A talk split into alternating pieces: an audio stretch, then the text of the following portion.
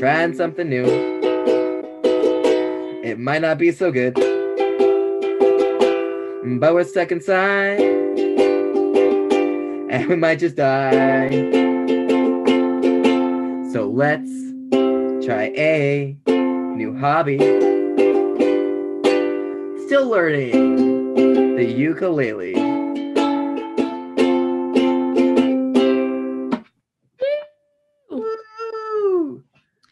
Jamming.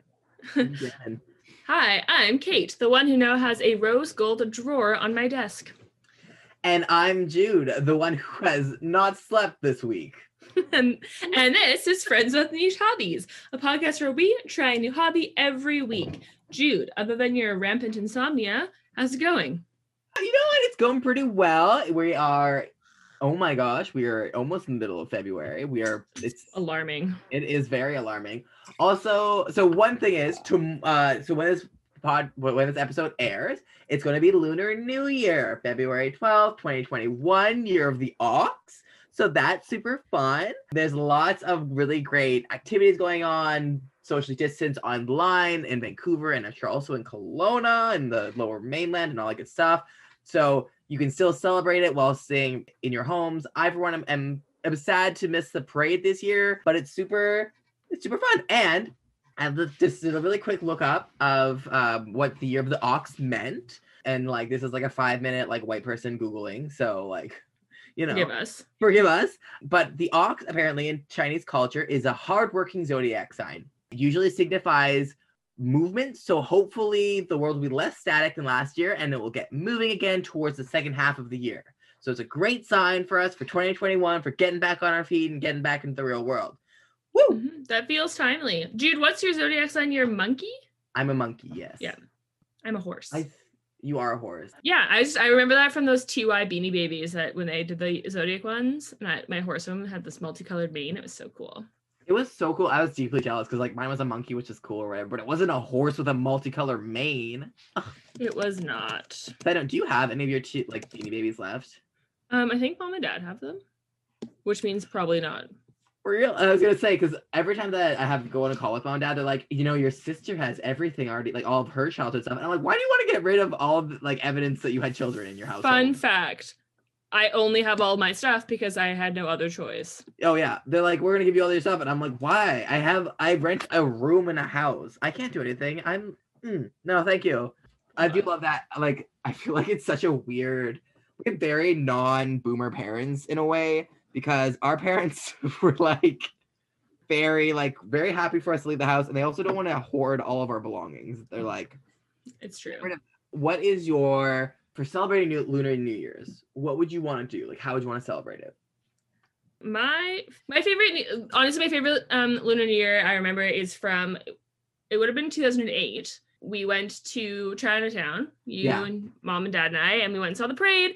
And we had, you know, dim sum, and we, Yeah. it was just like super lovely, a super fun day. I remember it was Year of the Rat because there were all these Mickey Mouse like stuffies Oh, and stuff. Every and we're like, why is Mickey Mouse everywhere for China? Like that's such a weird thing, you know. Like Mickey Mouse is very popular um in Asian countries, but you know, and all over the world. But still, it's Heavier, sort yeah. like a weird call.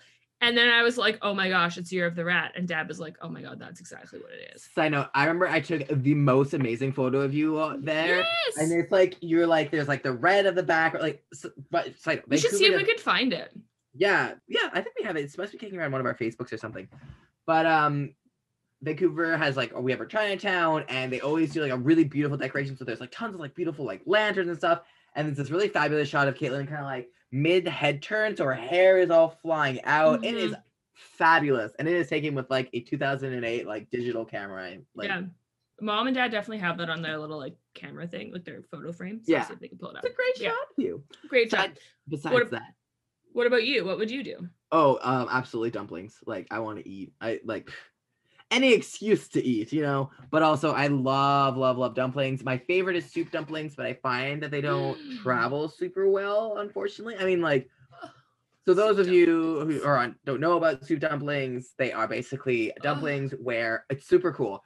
Basically, they gelatinize, gelatinize the broth, Mhm, mhm. and then they cut it up like, and then Mhm. they put it in the dumplings. So when the dumplings steam, they become broth and liquid again. So you have like these beautiful little pockets of like delicious, delicious. They are probably one of my favorite foods.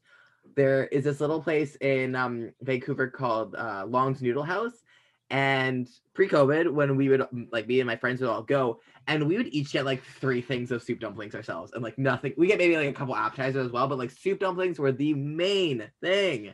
So I've had soup dumplings once, and it was when we mm-hmm. went to was it when we went to my favorite murder? The Yeah, we went to Peaceful Restaurant, which is also a really great Peaceful, like. That's, That's right. my second favorite place. And we had soup dumplings, and I was like, "This is the greatest thing ever." And I haven't been able to find them in Kelowna, and I've tried to make them twice, and it's been impossible because making dumplings is really hard. So they're delicious. Highly recommend.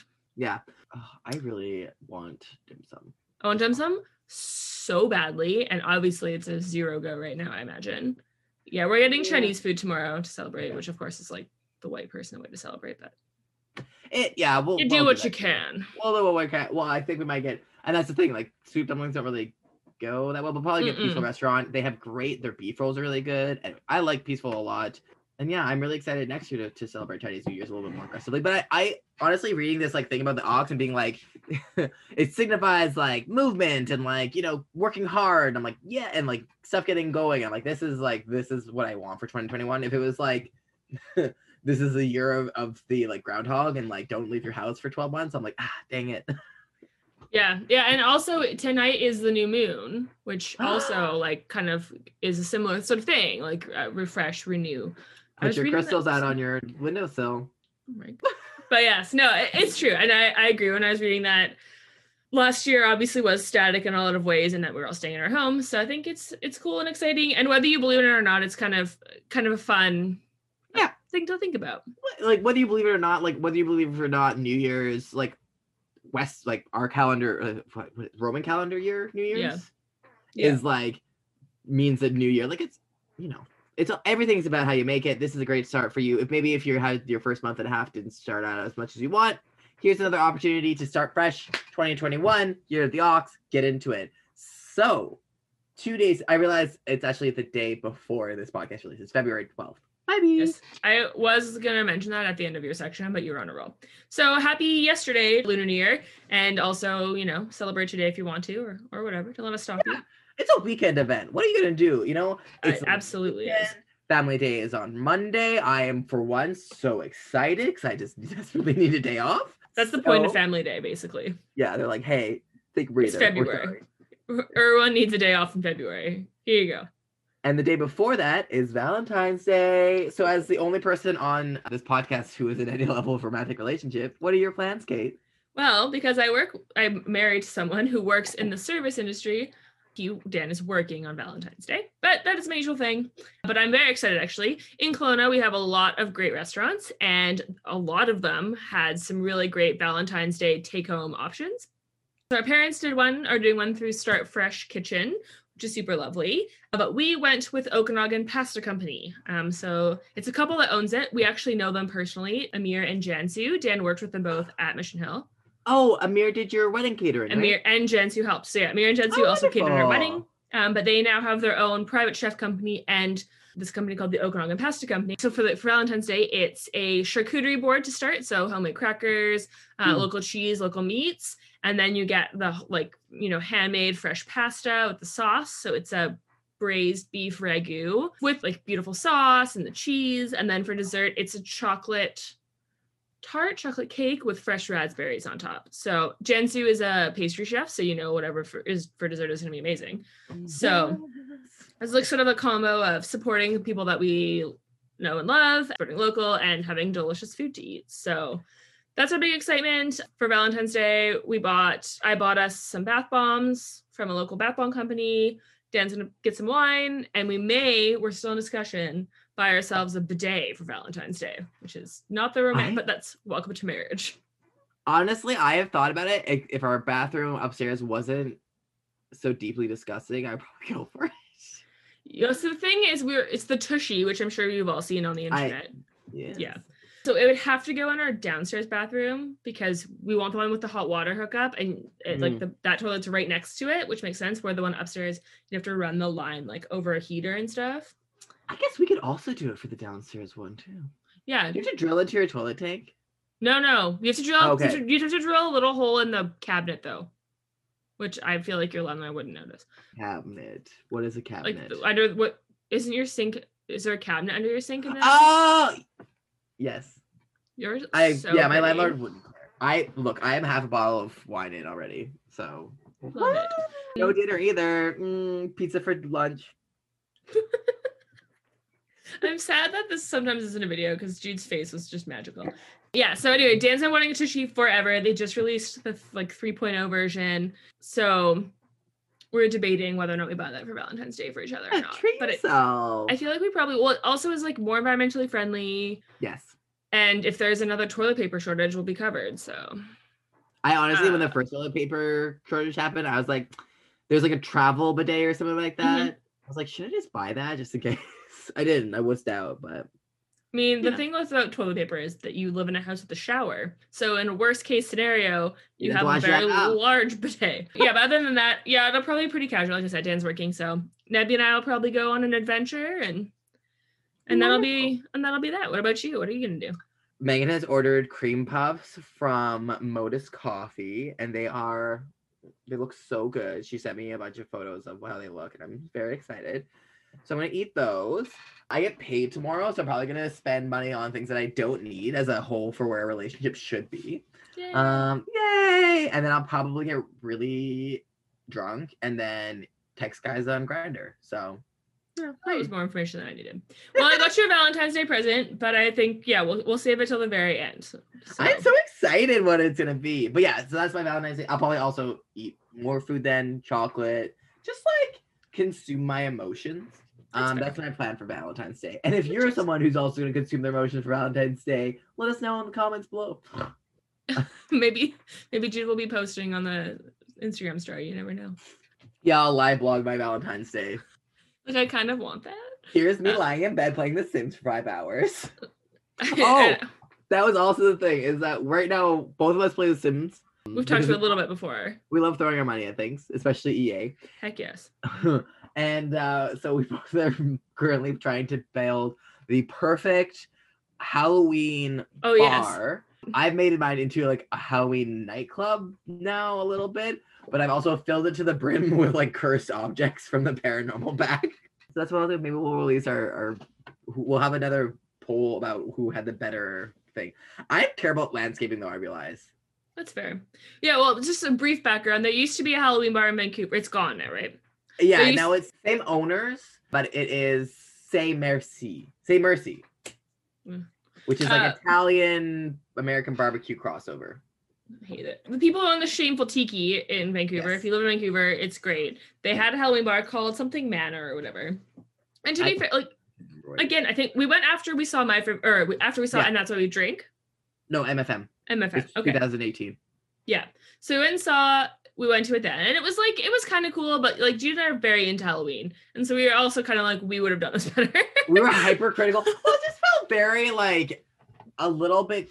I don't want to say cookie cutter because they obviously put time into it, but like it just felt a- it felt too like with someone like Google what Halloween was going to be like, and This like is- whiskey bar and and like this is my thought. I feel like it almost felt like a Halloween pop-up bar. Like it was a very Yeah. temporary, like for Halloween. Mhm. But if you're gonna do it all year round, you kind of have to sort of do some different things. I feel like class it up a little bit. I've done my Sims bar as like a speakeasy cross Halloween bar, which mm, like a vintage Halloween feel is the classy twist I think you need for Halloween bar all year round. absolutely.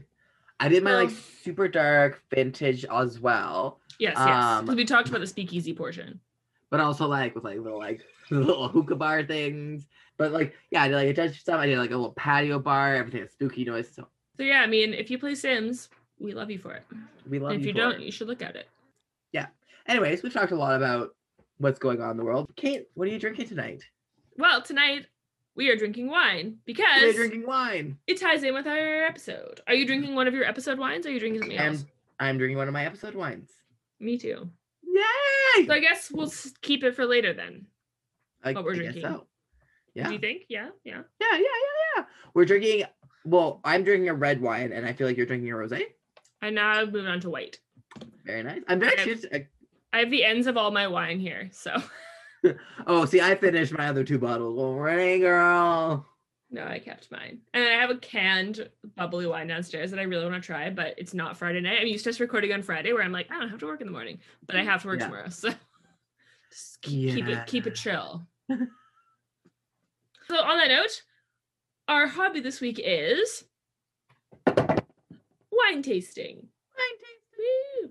So before it gets uh, before it gets before Jude gets into history, we thought we'd do a little bit of a more in-depth look at what wine tasting actually is. Mhm. Um, so as per Wikipedia, wine tasting is the sensory examination and evaluation of wine.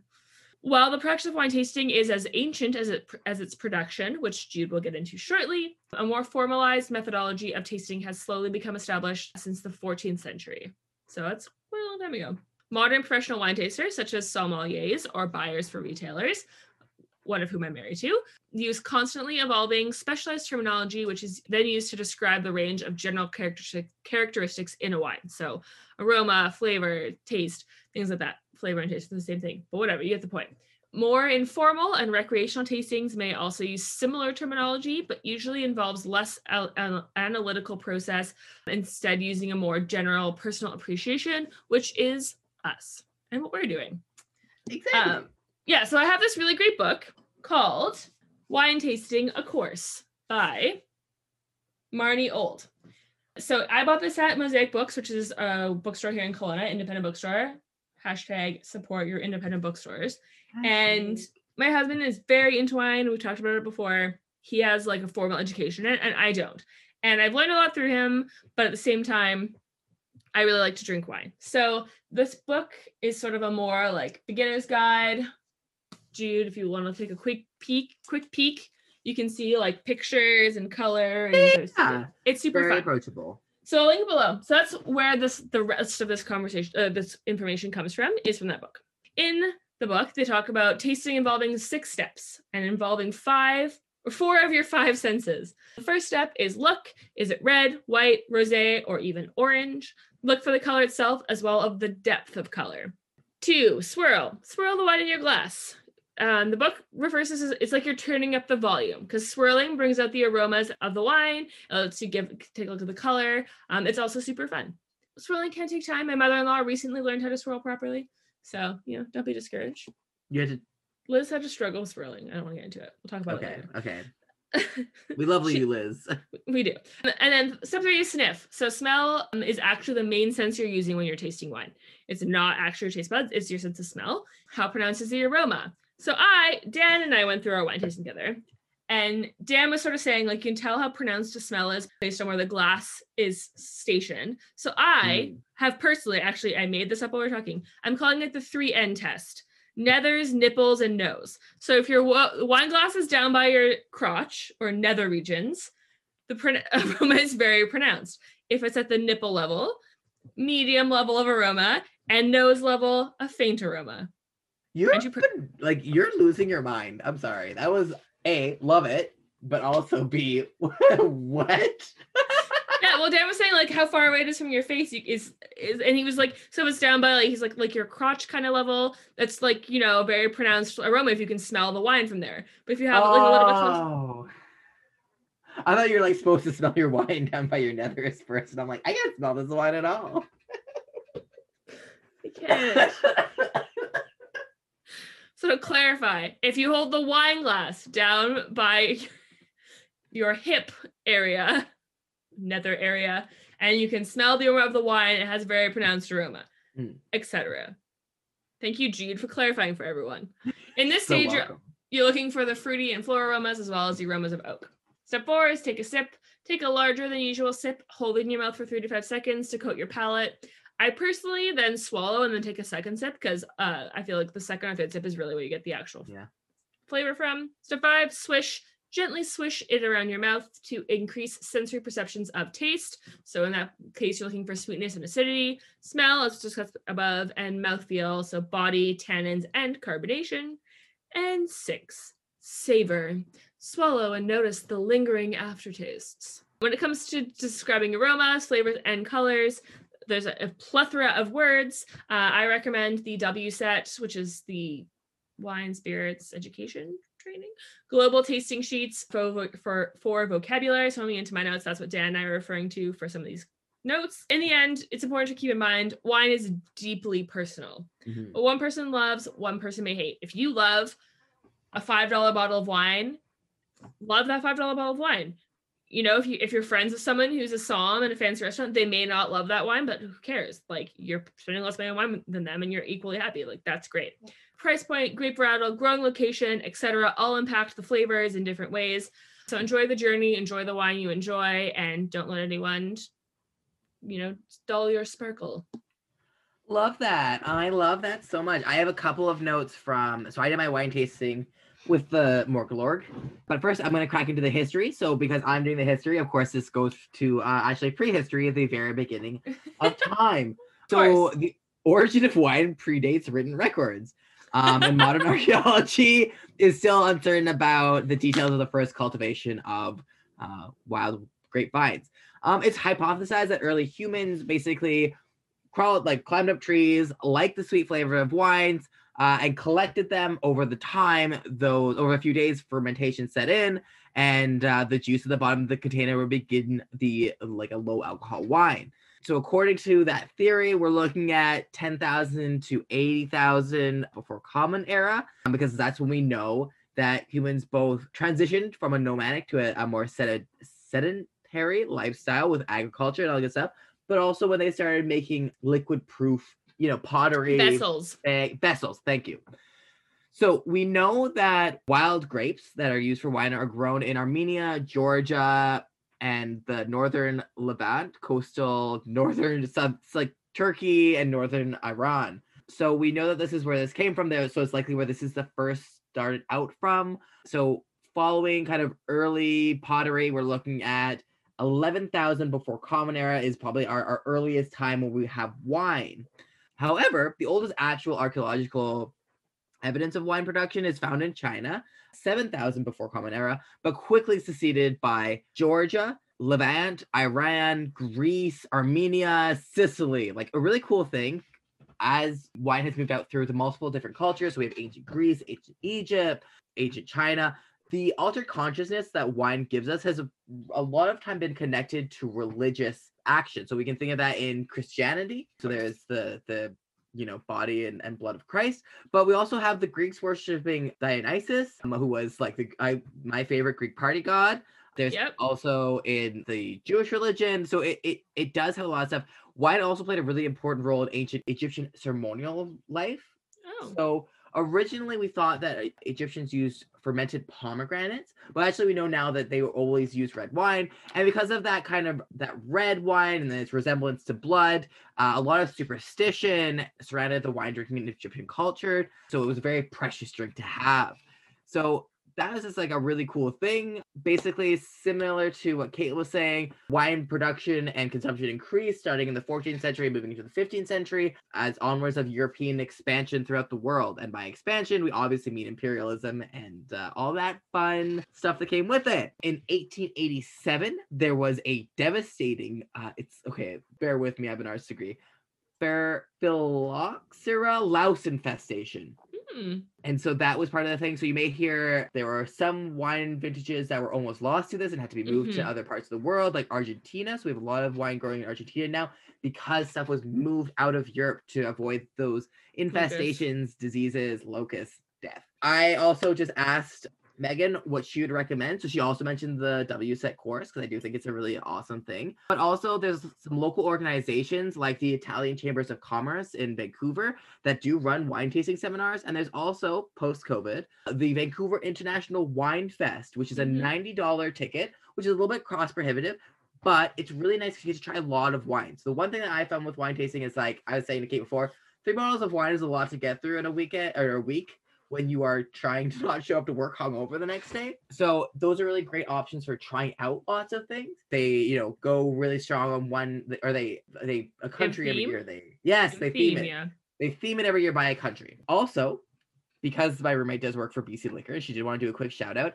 If you're ever looking at the BCL for some help, there are product consultants in signature BCL stores. So they should be Mhm. or but you can always ask customer service or you can call in advance to see if there is a product assist, product consultant to assist you. They are still on during covid so if you do want to go in and get a good start that's great. I did also ask her if you're new to wine and you don't know what you're getting into where should you start? And she just recommended going with a sweet red lighter fruitier white so i would recommend a Whitehaven. That's my like very like favorite white wine. It's a new zealand pinot gris. Nope. Sauv Blanc, one of those. It's a white, but yeah, go for something sweet and dry. You hear a lot of people talking about tannins with wine, and that's kind of like this like dry feeling in your mouth, and that is a big turnoff to a lot of new wine tasters. So my brother-in-law refers to it as the ShamWow effect. So if you've grow up Jude's face, if you grew up with if you're like under the age of or if you're over the age of like 20, I imagine you've seen the ShamWow commercial where it just dries things out. And my brother-in-law, when we drink wine, if it's very tannic, it will dry your mouth out or high in tannins. And he says, Oh, it's very ShamWowy, which is my favorite descriptor because it's very accurate and most people understand what you're talking about. So that's yeah, the tan, and it can be quite. And it also is what causes headaches for some people in red wine. yes, Um, it can be the tannins. So sorry, Gina, just written, but I had to throw my ShamWow comment in. no, I love that. That yeah, that was the big thing. If someone's like, "This is really tannic," and you're a new wine taster, that may be why it's a bit of a turnoff to you. It is just a, it's a weird sensation. This was this actually hurts me to recommend, but this was Megan's recommendation. If you are brand new to wine, Apothic Red is kind of the, the thought of a sweet red wine. Well, I- here's the thing with Apothic Red, because Dan has some opinions. I'm sure Megan actually does too. But Yeah. Red has been created with the intention of appealing to everyone. Mhm. Apothic Red is super reliable. It always essentially tastes the same, which is untrue for other like single varietals from specific vineyards. It's gonna be different every year. Apothic Mhm. Red, you know what you're getting into. The price point is pretty good. It's not like terrible wine. It's just not what like sommeliers tend to drink. But absolutely, I, I I agree with the recommendation. It if you're new to wine, like jump in at an Apothic Red and see how you feel and, and go from there. Yeah, but at the end of the day, trying a bunch of different wines, like what we're going to be talking about today, is truly the best way to get into wines. Like you just acknowledge that you're probably going to end up spitting some of them because if you have try four different wines and you have a glass of wine for each of them, they're going to taste progressively better. And it's not because the wine gets better. It's true. And post COVID, I think it's a really great way to have like a night with your friends. Like have one tasting night, get everyone to bring a bottle of wine, Mhm. figure something out, whatever. Even if none of you know about wine, but go through, work through it together, get a book, buy an online course, do a Google, and have that experience. Because if you have, you know, a group, a, a bottle of wine typically has five glasses in it. So even like if you can get ten people together when it's safe to do so, that gives you each a half glass of each bottle. That's plenty for tasting without getting loaded. And and I think yeah, it's it's a really it's a good it's a good skill to have, which we'll talk about later, I guess. But yeah. Yeah. Going into this vibe check, uh, I feel like we've already kind of shown our hand that What's what's the vibe check though? Do you always team them? it is. Oh gosh, should it be a? It's gonna be a, a whiny, whiny, whiny, whiny vibe check. Well, it's Jude here. Of course it is. Yeah. Rude. I live in wine country and I Wine worked country. in the wine industry and I am in possession of a home with a wine cellar and my husband loves wine. So obviously I have experience. But that being said, Dan, like I said, has a formal education in wine tasting in, in wine, I guess, where I don't. And I never really have felt the need to. And a lot of the time I just like drinking wine and Dan knows what I like and we'll buy that. And we go wine tasting in the in the the valley and I like certain things, I don't like other things, but I don't do a lot of like sitting down and really trying to like go through the steps and have a form of tasting. I spend a lot of time like drinking wine in the bathtub, drinking wine while I do a hobby or And we support that. right? living my life. So yeah, I mean, I, I my experience. Obviously, I've been drinking wine for years. I enjoy it, but this was one of one of the first times I've really done that sort of sit down, talk it out, think about it experiences. What about you, dude? Um, this is not my first time doing wine tasting. I also used to work in the in liquor industry. The place that I worked at was very into we were really into craft beer, and then as we move, as we were more and more interested in craft beer, we realized we also had to catch up with the amount of amazing uh, wines that BC creates as well. So I did go to Wine Fest, I think three years in a row as a representative of my co- of my company, and we also did wine tastings. My work paid for me to go to wine tastings and and things like that. So I've done like the equivalent of like the WSET specifically just for BC because it was like a specialty run thing, which was fabulous. So I have done a lot of that. I I said last episode wine is not super my thing. I do try to drink more of it. I do find the one issue with it is a little bit cost prohibitive. With a beer, you can get like you can get single cans. You can get like eight single cans for like what twenty bucks Yeah. maybe, and like you can try each one of them, and like you can really versus wine, you're looking at twenty bucks for a bottle if you really want to start getting into it, or in the mm. twenty dollar range, And then it goes up and then it goes up really astronomically. yeah and like there's not really the option to like if you're having a fancy beer you can get like like a lot of like Mikkeller is a very fancy craft beer out of Netherlands I believe and they have very small bottles. So it's like five dollars for this very small bottle but like you get to try it and taste it out versus with wine they're kind of like there's very there's the half bottle but they're they're rarities so that's the one thing with wine but I do enjoy wine. I've done some formal tastings with beer before like so for craft beer there's the equivalent of the WSET is called a Cicerone. And I did that with a friend for some ungodly reason. I decided to do the one night he was studying about how off flavors taste in beer. Um, which is Oh. basically you get like a, a basic beer, so we use Pabst, and then you spike it with the flavor of off beer so that you're able to figure out what that tastes like and what that means. That's There's terrible. things it is, but it's really interesting for things is, yeah. like what is a like there's some types of off flavors in beer that is caused by like the bar not being clean, like the lines of the of Yeah, the keg line's not being clean. Yeah. yeah, exactly. That's I one. worked in a bar. I know. Yeah, but then the other ones are going to be like like a Corona. If you leave it out in the sunlight for too long because they're kept in, in a glass bottle, they can start to take off because they oxidize in the bottle. Like, there's like situations like that. So there's very cool. So I've done a very formal tasting before. Then I've done a couple of. I've done a lot more. I guess what I'm trying to say is I've done a lot of very formal beer tastings, but I haven't a lot of formal wine tastings, and I feel like that's because I'm a little bit intimidated by wine. It has a, That's a- fair. it has a reputation for being a little bit pompous. Let's let's eh, be frank. No, it's true. And and in a lot of, I feel like in BC we're kind of trying to change that. We've done you and I have done some wine tasting here in Kelowna, but we'll do some more hopefully this summer. Please, Yes. Lord. But yeah, no, it does. And if you go somewhere like Bordeaux in France, you know, our parents were there a couple years ago. Our dad also has a WSET level three, very into wine as well. And it was like, you know, I think they took a tour. It was like I think three hundred dollars or something to go on this tour to go to the chateaus and see what they're doing. The Bordeaux wines, they have a release at the BC liquor store every year. Yeah. And you have to wait in line, and there's only so many bottles. It's a it, there's a lot of ceremony. I feel like around wine. Beer, like you said, doesn't have the same thing. And you're right. For beer, you could buy one, and even if you're it's expensive, you're buying one. Where wine, you know, we have wines even in our cellar. I think Dan, Dan easily paid over a hundred dollars for. We have wines that are worth more than that. We're given as gifts. It's just it, it gets very expensive very quickly. The one thing about wine too is as it ages, generally it's worth more generally. Yeah. Um, which is interesting. It I feel like it's definitely intimidating for a lot of people. I would say the number one question that I get from people about wine because they know I'm married to Dan is I want to buy blank type of wine. What should I buy? So people, I think in general, are very intimidated. Um, and just sorry, I meant to jump on this earlier, but in addition to Megan's comments about the BC liquor stores, Mhm. they aren't doing it right now. But outside of COVID, they also, at least the ones in Kelowna, the signature stores have um, I can't remember what it's called, but the machine where they have bottles in it and they can pour you a little glass. I can't remember what it's called. I love Um, that we probably don't have that in Vancouver because we can't have nice things. But No, I'm sure you guys do at the signature. Because what they had was those women, we were looking at wines, we were looking at the fancy wines, and the lady's like, Oh, you into wine? Yes. She's like, Oh, and they have so there's five bottles open. The machine like i- insert uh, injects, I think it's argon gas into the bottle when they pour, so it's not oxidizing.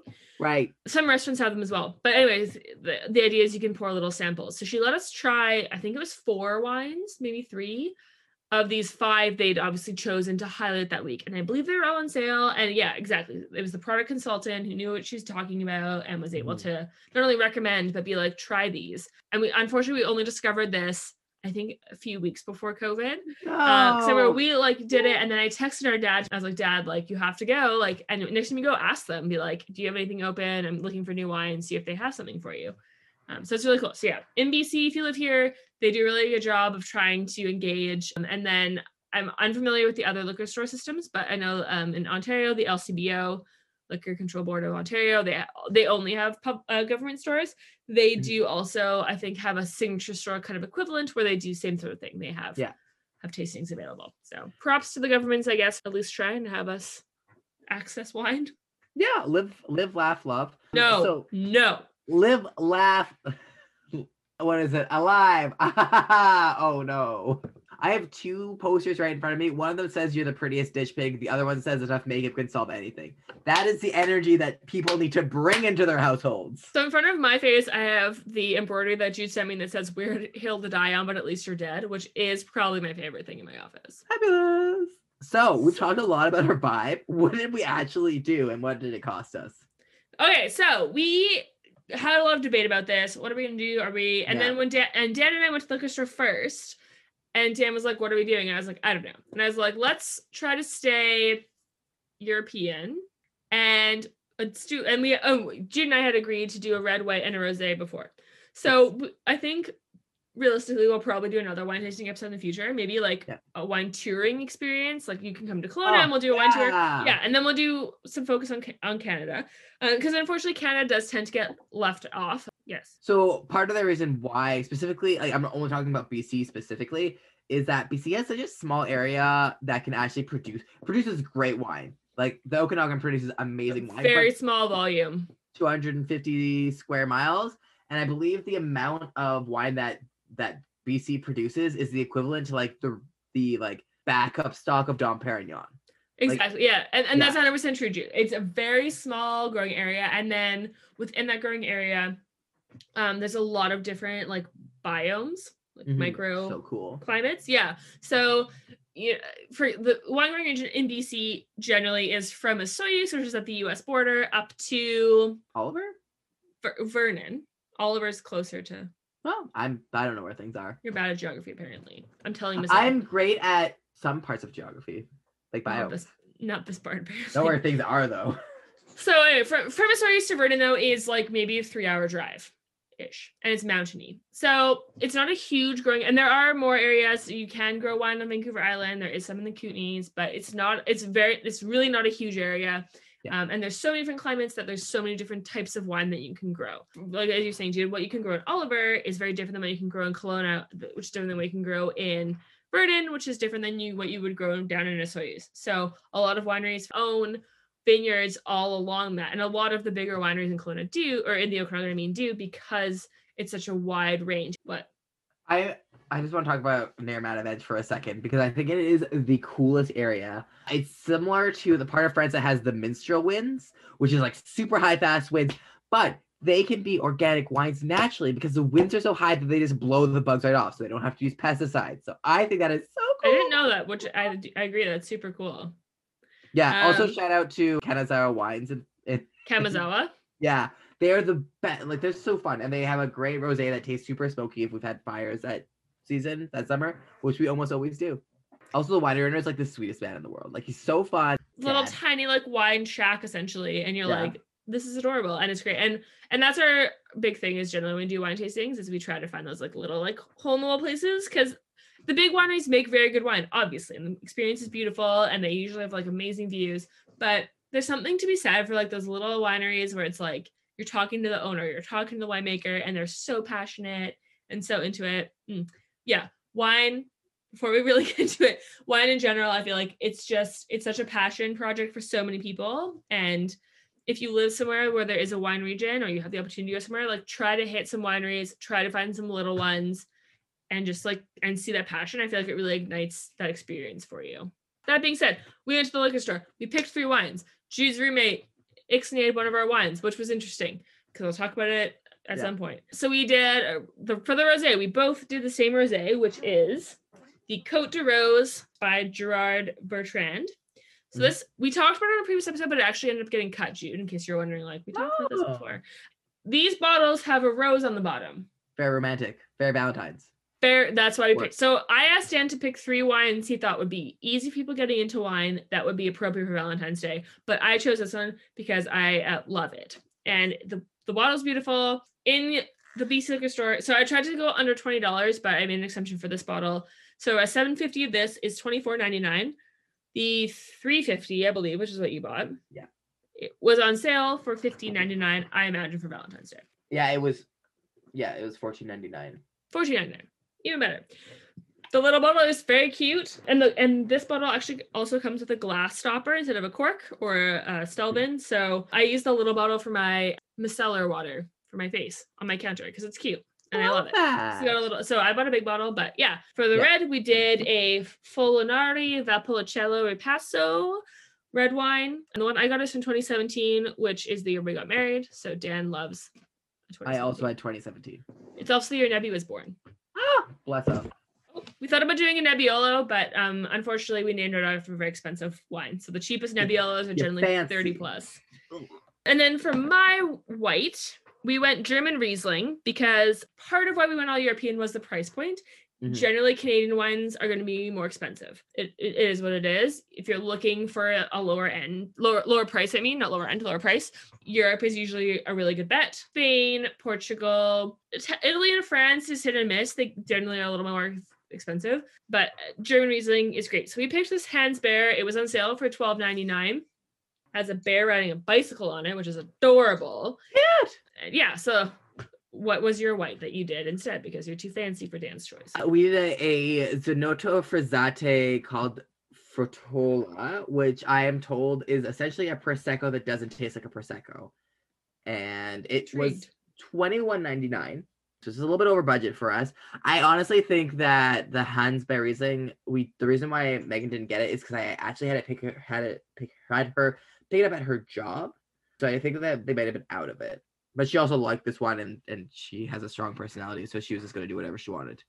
That's. Um, she literally came home and she's like, "What do you want me to taste wine for?" I like, I didn't pick two of these wines. And I'm like, "Well, drink them with me." And then I had to coax someone to drink wine with me, which was very upsetting for me. But you know, turned out good. Yes. So overall, we went to the liquor store. We picked wines. As we talked about before, you could pick our wines. You could pick at the liquor store, at most liquor stores. Um, they usually have little, they're called shelf talkers on the shelf that talk about like what the wines taste like. A lot of them will do like employee picks. So if you're really unsure, check out the employee picks. They usually have a good descriptor. Oh, I'll product share, consultant.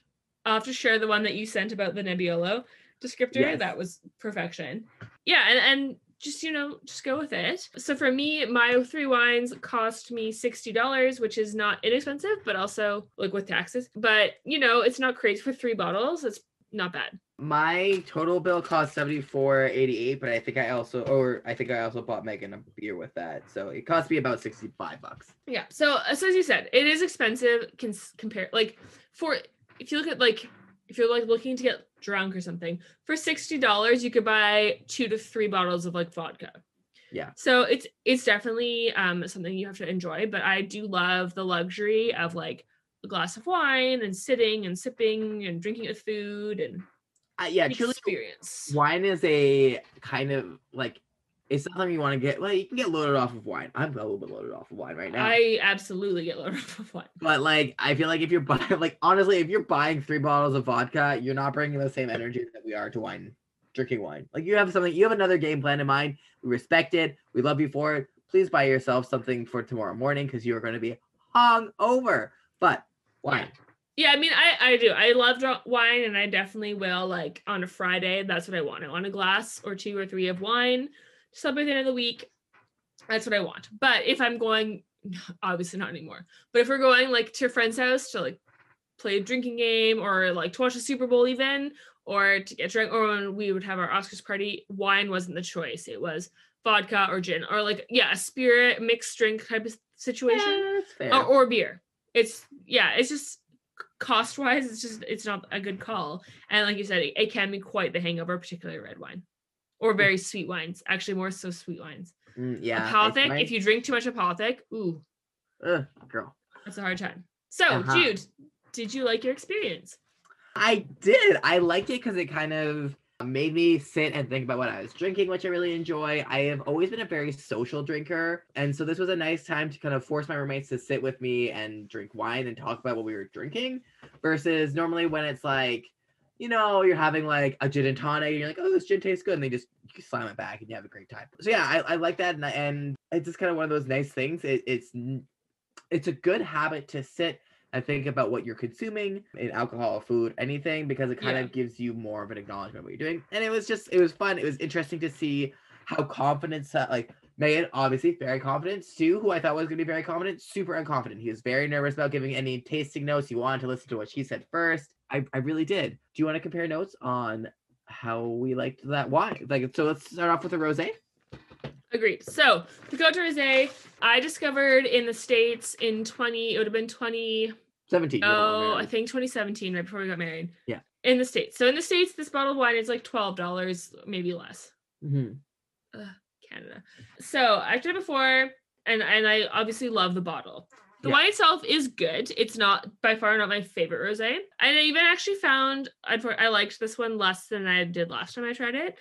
Same. Honestly, Drift? I was like ner- so drift. I was so nervous about talking about it because I was like, Caitlin loves this wine. Caitlin loves this wine. But yeah, it was it was very minerally, which I like. And Very honestly, minerally, yeah. it is a great wine for like a hot summer's day. We're in the middle of February. It's freezing cold outside. This wine was at a bit of a disadvantage. Well, I've, I've talked before that I love drinking rosé. Like it's minus fifteen in Kelowna. This is the time I like to drink rosé to be like, it's fine. Not this I- rosé.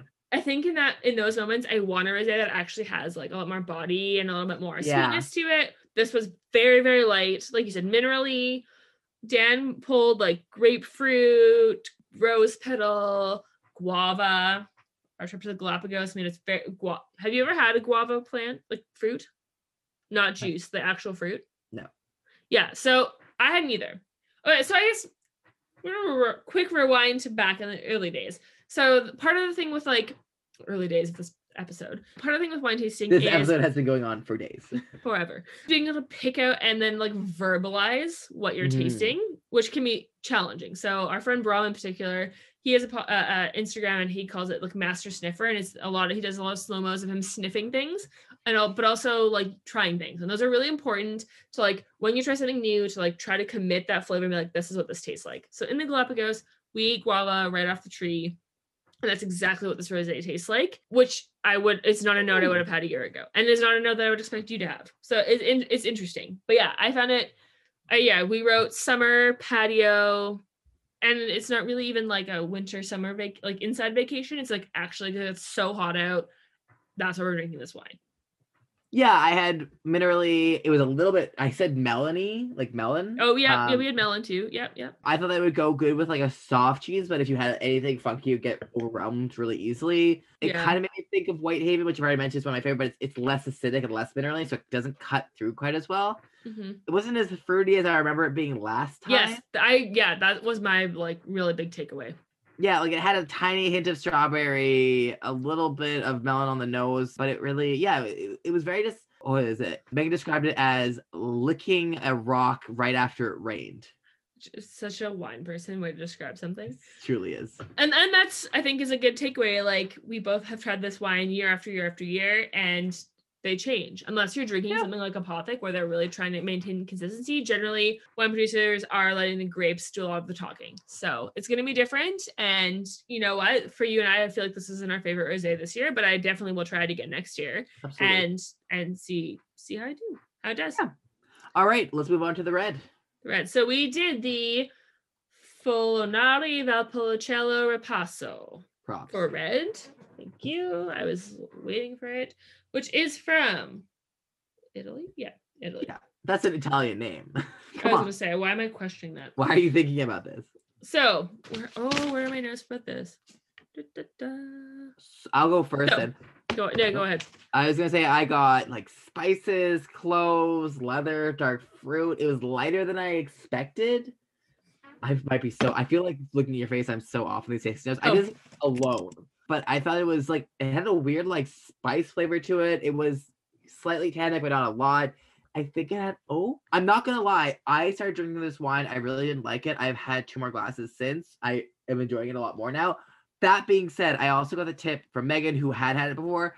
She recommends to aerate this wine for a few hours first. It does taste way better when it's oxidized a little bit. So when you have it fresh out of the bottle, it's a little bit disappointing, but it does get better with time. Not if like even if you're mean, you're getting a little bit, you know, more um amenable as the time goes on. Even if you're not there, uh, it is a wine that say if you're having this with your dinner, you might want to open it up an hour before you have it. Yeah, so same, same. Well, actually, when we first opened our bottle, Dan for a second was like, "Is this bottle flawed?" Because it's cork. Yes, musty. Yeah, Right? It had a bit of a musty. musty. So flawed wine comes from lots of different things, but the most common thing is a flaw in the cork. So of the three bottles I had, one had a glass cork, uh, which is called a, a Vinosil. One had a Stelvin, which is the sc- screw top, is what more Yeah. like colloquially known as, and then cork. Cork taint kind of smells like basement or wet cardboard, musty, as you said, and that's Mhm. how this wine s- smelled at first. But with an older wine, I mean, it's only three years old or four years old, but you know, it still has a little bit of age to it. And and anything honestly with a cork, you if you smell it right away, pour it in a glass, pour it in a decanter, and then give it like a little bit. And so, so Dan, we we did that, and Dan was like, okay, it's it's better now. But yeah, when we poured this, we found it was a lot lighter in color than expected. Mhm. Oh, and then Dan actually wanted me to note, well, because we were talking about the flawed wines. He says we've all had flawed wine, but didn't realize it. There's varying levels of flaw, but a flaw it doesn't go away. It used to be one in twelve bottles were flawed because of the cork. For example, cork taint comes from TCA, which is a bacteria inside the cork. So now a lot of wineries test for that when they uh, are putting cork, hmm. passing corks through their machine. But you never know. So, but his point about it not, going away is if you buy a, brand new bottle of wine, it could have cork taint, but it's gonna be, you know, maybe not super bad. You don't really notice it. If you cellar a bottle of wine for mm, 20, Yeah. 30 years and it has cork taint, there's nothing you can do about it. It's not gonna go away over time. So aging wine's always a gamble. Yes. Very right. gambling. Of the three, this is actually Dan's least favorite. I would We Yeah, have the oh, same yeah. three, but um so tell me about your Riesling. How did you like it? so we picked the Hans Baer Riesling. This is actually our favorite. Of the three. Oh. Riesling, we aren't really big wine, uh, aren't really big white wine people. We're generally I red was gonna wine. say not really big wine people. Come on. Oh, would be a lot. But um, we do have a lot of Riesling we've amassed over the years because Riesling is such in particular, like we've white wine, I guess, but Riesling in particular, it's got a lot of different styles, a lot of different ways to do it. Very interesting, and so we just we like we're looking at our wine sale the other day, and it's so much Riesling. Because I think I think the problem is in the summer where we typically would drink white, the two of us. I Mhm. drink mainly mainly rosé, and all I want is for Dan to bring me home rosé from Cedar Creek, and I'll just drink it and yeah, it's Call good it a day. rosé. love rosé. For this one, we found you know, lemon in color, aromas, green apple, pear, apple blossom, high acid. It was slightly spritzy when we first opened it, but kind of went away. Long finish for thirteen dollars. It was on sale for thirteen dollars. It's normally fifteen dollars, but it was an amazing value for this Riesling. Highly recommend. Awesome. Well, for my prosecco, not prosecco. So the I'm going to repeat the name again. It is the Zanotto Frizzante Fruttola. It's also an Italian wine. Surprise. So it is a prosecco that is very weird because it doesn't really taste like one. It kind of kind of does have some of the reminiscence of a Riesling. It's a natural wine. So what a natural wine means is that there's no added yeast. All the yeast is coming from the grapes themselves Ah, yes, yes. it's nice because it's a sparkling, so it pairs with everything pretty much, and except for like really, really rich things. So this probably wouldn't be a Mhm. steak wine. Mm-mm. Um, but like I would super recommend it with like a melon prosciutto salad. Popcorn. Popcorn. It's so good. Prosecco-y type wines, the popcorn is yeah. perfection. So this wine had green apple, oak, uh, anise slash fennel kind of smell, which I can know can be a turn off for some people for the licorice smell, but it was very, very subtle, very, very nice. Some like kind of baked lemon flavor to it. Very small, tight bubbles, which is is what proseccos generally Yeah. have. Yep. As we waited, uh, so we like poured it, we chatted for a little bit, and then we had another sip. It really opened up to having like a lychee honeysuckle kind of taste to it. It was really a lovely bouquet on your palate, which is a very winey thing to say. Obviously, Megan said that to me. Yes, yes, it down. course. It does make your water, your mouth water a little bit with acid, with the Yeah. acidity of it, which is lovely. It, and like basically, we smelled it. It had this very like green apple oak anise kind of smell. We had a sip, set it down, picked it back up, and then when it started to warm up a little bit, it became this huge fruit bomb scent and like so pear and honey. So it was really, really lovely. It was my favorite. And then as we moved on, it had even like watermelon cantaloupe kind of flavor, like smells and Mhm. flavors, very, very light. So really excited for that. And it came to my number one learning that I learned from wine tasting, which is the warmer the wine is, the more of the complex flavors you can taste. And that was such a weird thing for me because we had two, like a rose and a white, which I'm like, oh, I want that so cold. And Megan was like, no, don't put that in the fridge, leave it out. You want it to be warm so you can have those complex flavors. And even the ones like the rose we had, it was cold when she purchased it, when she brought it home, so it would warm it up a little bit. And as it got warmer and warmer, and same thing with this white, it became more and more flavorful, and we could pull up more and more like very specific notes to it. So it's super cool. I'm glad you made that that point because I was made a note like talking about temperature because yeah, exactly. The warmer it is, the more you can taste. Absolutely. So, yeah. did you find it relaxing though? I did because I really came into it with the idea of like learning about it. I think that if I was trying to impress anybody, if I, if I were on a date doing wine tasting, I would be I would not find this relaxing at all. I would be so nervous mm-hmm. about not saying the right wrong thing. But I sat and I listened, and I even felt like like Stu did not have a relaxing time tasting wine because I was like, "What do you think? What are the flavors?" And he's like, "Oh," and it became very tight and tense. So I think it's it's one of those mind over matter kind of things. If you go in not expecting to be like the world's best wine taster or not afraid to like get things wrong, say things are the wrong flavor, whatever, you're gonna have a fun time. You're drinking booze naturally. It's a natural relaxant. but yeah, if you, it's like most of our things. If you go into this hobby with any idea that you're going to be amazing at it, you're just gonna stress yourself out and not find it relaxing, girls. Just get on board with being okay at it. Yeah, I agree. I did find it a little bit stressful because Dan is so knowledgeable. Yeah, but it was it was a nice like it was a moment for us the two of us together to like sit like you said and you sit around and you're talking about something and you're focused on what you're doing so it wasn't it wasn't super relaxing like i said just because i got in my own head about it because mm-hmm. i was tasting with someone who's so knowledgeable about it but at the same time like it wasn't like dan was like a dick about it he was just like yeah what do you taste? Blah, blah, blah. So it's, yeah, I think it is very relaxing. Like you said, you're drinking wine, but you're drinking wine in a more intentional way, which I think is really important for a lot of us. Mm-hmm. And I do know lots of people who get stressed, like at a yeah. at a restaurant when you're like, oh my gosh, what wine should I pick? And what should I do? And oh, I'm at this like dinner and these people know wine. Like it's a good way to sort of develop that skill enough so that at least you can be like, this is the type of wine I really like. So like, you know, maybe you tried one Merlot that you don't like you might not actually not like Merlot. It might just be that you didn't like that particular Merlot. So try some more. And, and it just gives you that knowledge and uh, hopefully, ideally, that confidence in the future when you're in a situation where there's wine that you can be like, well, I I like this, or I can talk about this piece of information about this wine, or whatever in general, which feeds into our usefulness uh, point, wh- which I think is useful for sure. Like I just talked about, if you're in a situation where there's wine, you know what you're talking about. You know, uh, at the end of the day, even if you're like, you know what, wine just isn't my thing, and I don't want to drink it, that's totally fine. Power to you. But it means, you know, also if you're somewhere like Kelowna for vacation and you're kind of into wine, maybe you make time for that wine tour, or maybe you make time to go to that wine bar downtown and try those other things, or whatever it is.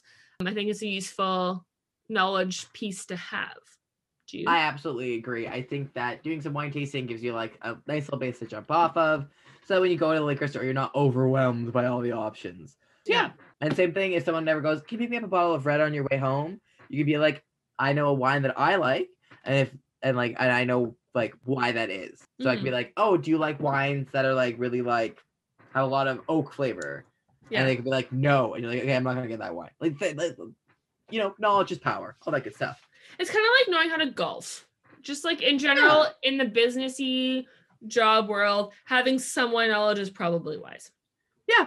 So, do you think this was a niche hobby though? No, I no. don't. I think wine has become like well, there's research that shows it's become more and more popular. There is a series on Netflix called Somm. Yeah. If you're interested in in the wine tasting program, like please watch Somm. Very interesting. There's also a show called Sour Grapes. There's also an episode of uh, Rotten on Netflix about mm. wine. So like I highly recommend watching them. It's fascinating. It has like as you yeah. touched on, and we only have time to, to very subtly scrape the surface. Wine has quite the, the history. It has quite the culture around it. So yeah, it's not a super niche hobby for sure. There's courses in it, but I think that it's almost niche and that people sort of feel like it's sort of guarded. Like, oh, I don't have a WSET three. Like, why would I do wine tasting. But no, like you don't have to have a formal education. You don't have to work in the industry. If you're interested in wine, maybe take an online course, buy this book, whatever. Get some friends together, try wine together, have fun with it, make it a social thing. But yeah, no, definitely not super niche. Yeah, absolutely agree. But was it COVID friendly? Well, let me tell you. since COVID happened, my wine consumption has increased just a little bit. A little bit. A little bit. A little bit.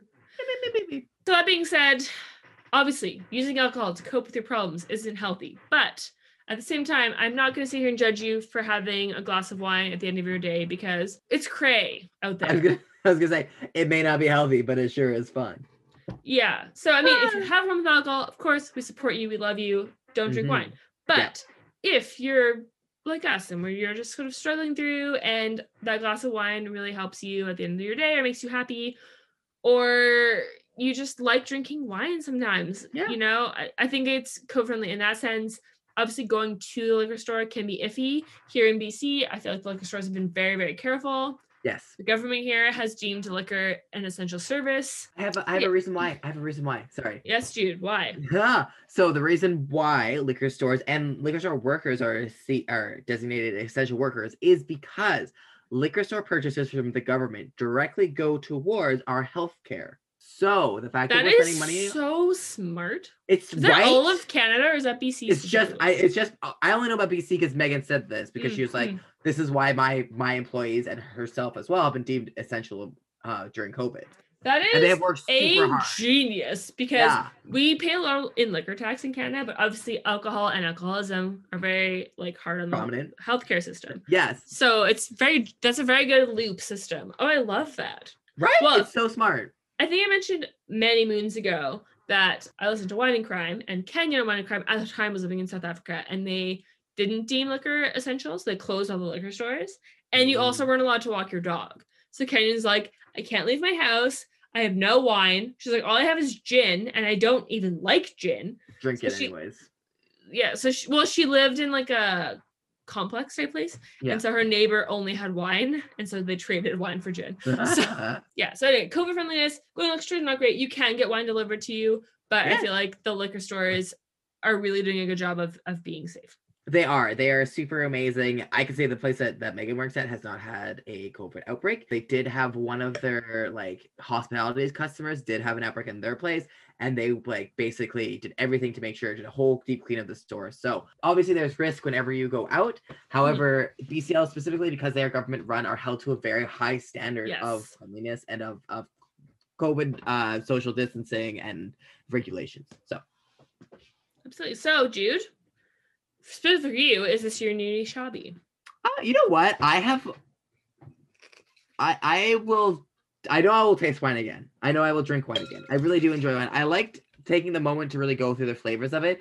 The cost prohibition is still very high for me, so I will probably gonna wait for like COVID to be over so I can Or go to like or lessons. So I can go to like wine bars, wine fest, like places where I can try a lot of small things or mom and dad's house or mom and dad's house. But right now, like I have it in my tool belt with my hobbies. This is not going to be something like every week. I'm not going to have a wine tasting. It's just not cost proficient for me. How about you? What about you? well like i said we like to drink wine we are going to try to go to some wineries in Kelowna. but yeah no i i, do want to try i want to read this book i have from cover to cover and really get into it uh, and make it a niche hobby dude what are we doing next week We're doing a meditation, which I feel like from the energy of this episode, we desperately need. We need to sit and think with ourselves. So I am super excited. I have my Fitbit. I have the goal to do four days of meditation every week. I have currently not hit that yet. So I'm excited to dedicate myself to it. Yeah, no, I, I have meditation as part of my bullet journal plans. So Ah, um, love it. I'm excited. So thank you for listening. At the we're gonna do our like little closing speech, and then I'm gonna give Jude his Valentine's Day present. So if you don't Yay! care, you don't have to listen to it. But thank you for listening.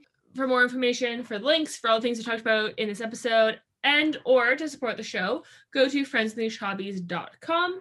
Follow us on social media, Instagram, Facebook, TikTok at Friends with Niche Hobbies. And if you have a niche hobby for you'd like us to try, email us at friends with niche hobbies podcast at gmail.com. Shout out to Steph for sending us her recommendations this week. Yes. Please subscribe, review, tell a friend. It helps us a lot. Thank you so much to our current Patreons, Dave and Catherine. Be awesome to each other. It is a wild world right now. And with that, should I do my closing shum or should I open this first? I see it's a cameo. Shum? Yes, Strum. Beautiful Now sequel. open your cameo. Hey niche friends! So Jude's Valentine's Day present was a cameo. Um, so what you will hear is a little bit of his reaction, but I wasn't sure if we were allowed to actually play the cameo or not.